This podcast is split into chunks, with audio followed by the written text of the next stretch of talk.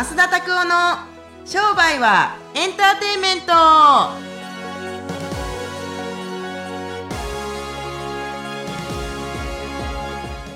ウェルカムトゥー商売はエンターテインメント。はいってことですね。はい、今週もよろしくお願いします。よろしくお願いします。はい、なんか珍しいですね、今日はキャップかぶってるんですね柄にもなくずっとパーマしてるんですけど、はい、パーマが取れてきてね、パーマしてね、2ヶ月半ぐらいすると、はい、だんだんストレートになってくるんですよ、伸びてくるんで。だからもう面倒くさくてそれにしてもさ、髪の毛下ろしてますけど、はい、うまくまとまってますよね。パーマしてるんですか？あ、パーマは前して取れてきたって感じです。あ、なんかね、ナイアガラも付き合いはそんな短くないですけれど、その髪型いっぱい変わりますよね。上げてる時もあったらすっごい短い時もあるしそうですね、こうやって下ろしてる時もあるじゃないですか。どれが一番自分の中で好きですか？はい、僕好きなのは本当は基本下ろしてる方が好きなんですけど、はいはいはい、なんか営業モードとラフモードっていうか、なんか営業モードって何ですか？営業モードってあるんですか？なんか おでここう上げてこうおでこ見えるようにっていうのをなんかしてはいます。何、昔のアイドルの話してんの？いや、はい、違う違う、なんかそのおでこ見えてないと不信感がつながるとか、なんかそういうなんかあるみたいで、なんか爽やかさとかなんかそういうのもあるみたいっていう。なんかそうかな、俺そんな思わへんけどね。BTS とかなんてじゃあ全部おでこ出てんのかって話やんか。そう、まあ、そのこと言うたらさ元も子もないかもしれんけど、あれは顔がいいからあれで成り立ってるんですよ。あんたも別に顔悪くないと思いますよ俺より顔したいと思うけど、はい何がおもろいねんお前どれがおもろいねんお前、どれがおもろかったん今はいっていう深くはそうやな、はい、何やろ ご想像にお任せします、ね、何やろな、これ以上入っていったら地獄見るぞみたいなこれ以上入ったら地獄見るぞみたいな空気になったなと思って目があんま直視できひんかったもんね結構マジな感じだったんで、はい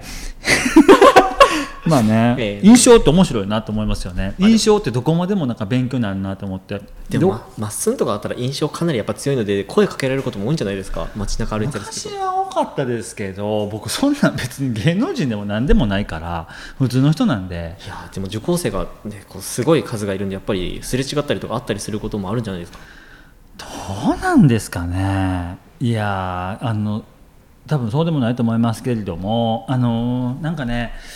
そうですね、ないことはないですけれども、あったらあったで、なんでしょうね、もしないけど女の人と歩いてたら、はい、でそれでなんか勝手な想像されるわけですよ。なんか女の人とあの人歩いてたら結婚してないとかね、いやいや仕事相手やからとかつったってどういう風に見えるかで言われるわけじゃないですか。はいはい、だいぶ前にメンタリスト DAIGO さんがもう何ヶ月も前ですけれども、なんかホームレスについてなんか知りません、はいはい、ちょっと炎上したやつですね。そうあんなとかでもそういうつもりじゃなくても、なんかそういう風に言われるわけじゃないですか。でもこれ有名人じゃなかったらそんなこと言われないですよね、あの人がどうとかって。そうだから諸刃の剣だと思いますよ、有名っていうのは。有名税って言われたらそれまでですけれども、まあ、僕は有名じゃないよりも有名な方が僕はいいと思います、やっぱり。そうお金儲けする人たちで有名じゃない人たちなんていい品からきっと、はい、誰かからお金もらうわけですからね、そういう意味ではまあほどほどにって感じですけれども、はい、ありがとうございます。ぜひ印象大事にしてください。はい、ありがとうございます。それではですね、本日の質問のコーナーの方に移っていきたいと思います。今日ですね、鈴木先生からの、ご質問になります。はい、こういつも質問はですね、ヘッドラインとかをちょっと決めたりとかチラシの決めたいと思うんですけども、よく本を見なさいとか、本を見てそれを真似しなさいっていうのがあるんですけども、なんかどういうところを真似したらいいんですかというご質問ですね。あ、これね、はい、なんですかね、確かに本なんですけれども、一つやっぱりスキルがあって、トランスフォーメーションアジリティというか、要するに何が言いたいかといったら変換する力が必要なんですよ。例えば君たちは、僕よく使わせてもらいますけど、君たちはどう生きるかっていう本が数年前に出ましたよね。はい、君たちはどう痩せるかとかね、普通にお客さんのヘッドラインとかで使わせてもらいましたけれども、本当にコペル君のコペル君が斜め上見てるあんな感じでデブが映ってるんですよね。はい、君たちはどう痩せるかみたいな、デブが映ってて、はい、君たちはどう痩せるかで、これもねやっぱり前回の話じゃないけど才能なんじゃないかなと思いますけど、僕はどう考えたって自分で作らないですよ、やっぱ本のタイトルから変換していって、例えば何ですかね、どういう本がいいかな、例えばね、はい、スティーブン・コービー博士の7つの習慣っていう本があるとしますよね、はい、そう、これめちゃめちゃ簡単で自分たちを成功に導く9つの習慣とかね、うんうんうん、そうすぐ使えるじゃないですか、はい、でもこれもね僕応用力だと思います、うんうん、はい、なのでね、確かにパクるんですけれども、リズムだったりとか語呂だったりとか、やっぱりリードコピーとかプレヘッドとかのやっぱつながりとかっていうのがありますから、この辺のバランスをやっぱり見ないと、どう考えたってパクるってパクるんですけど、完全にパクるわけにもいかないし、やっぱ変換する力っていうのが、能力っていうのかスキルっていうのが、そういうのが必要だと思いますけれども、僕はそれはやっぱり書いて書きまくるしかないんじゃないかなと思いますけどね、ほんまは、実際授業とかでもなんかお話あったんですけど、やっぱ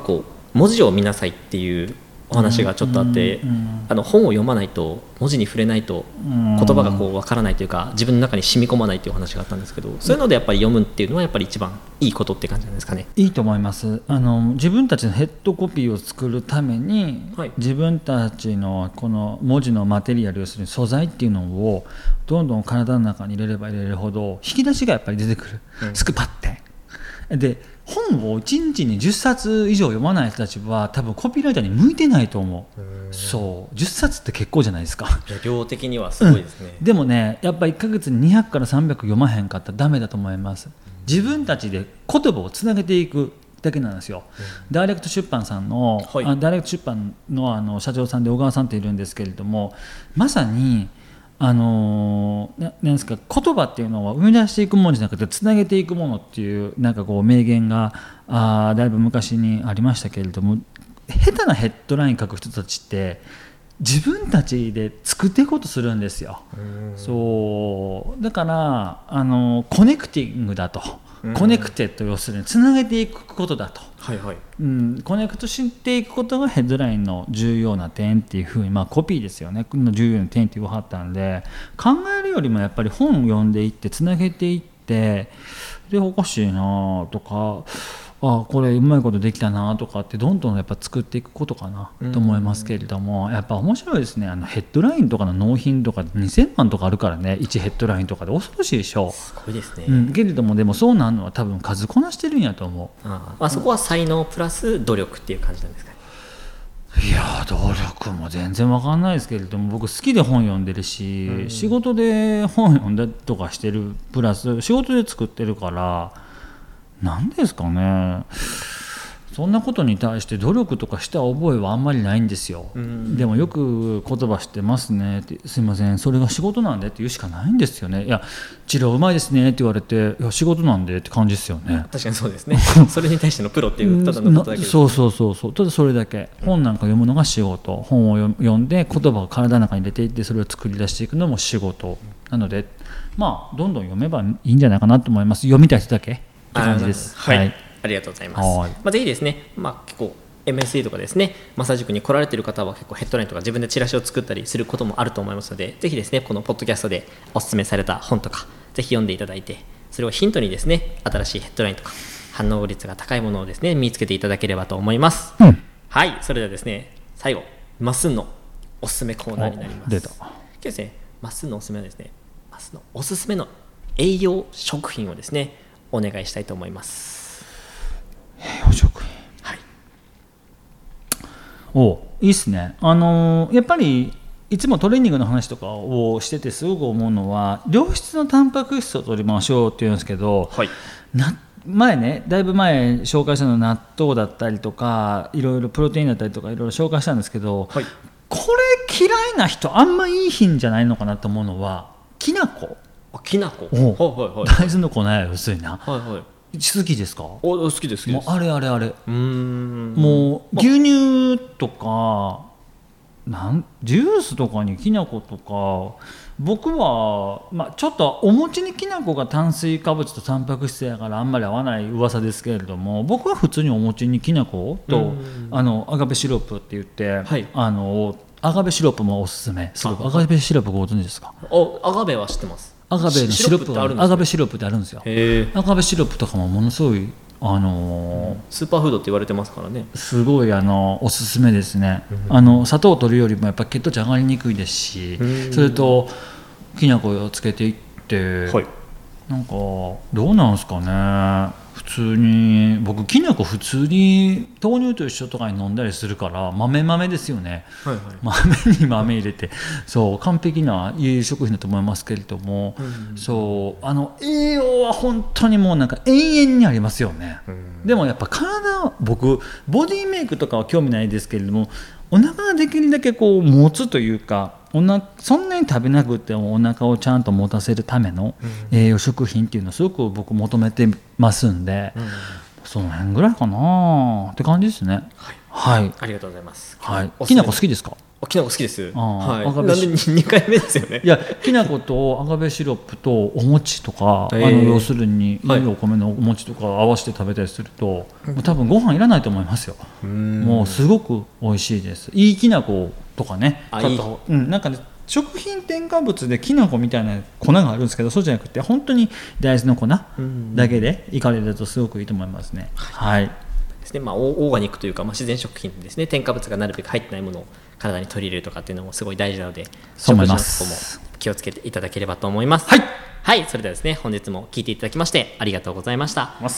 毎週ですね火曜日の方にですねこちらのポッドキャストの方更新されますので、ぜひですねこちらの方ご登録いただいて最新のものを聞いていただければと思います。また YouTube、Instagram の方でもですねマーケティングのお話をしたりしますので、ぜひ勉強になりますのでチェックしてみてください。はい、それでは今週もこれで終わっていきましょう。また来週お会いしましょう。さよなら。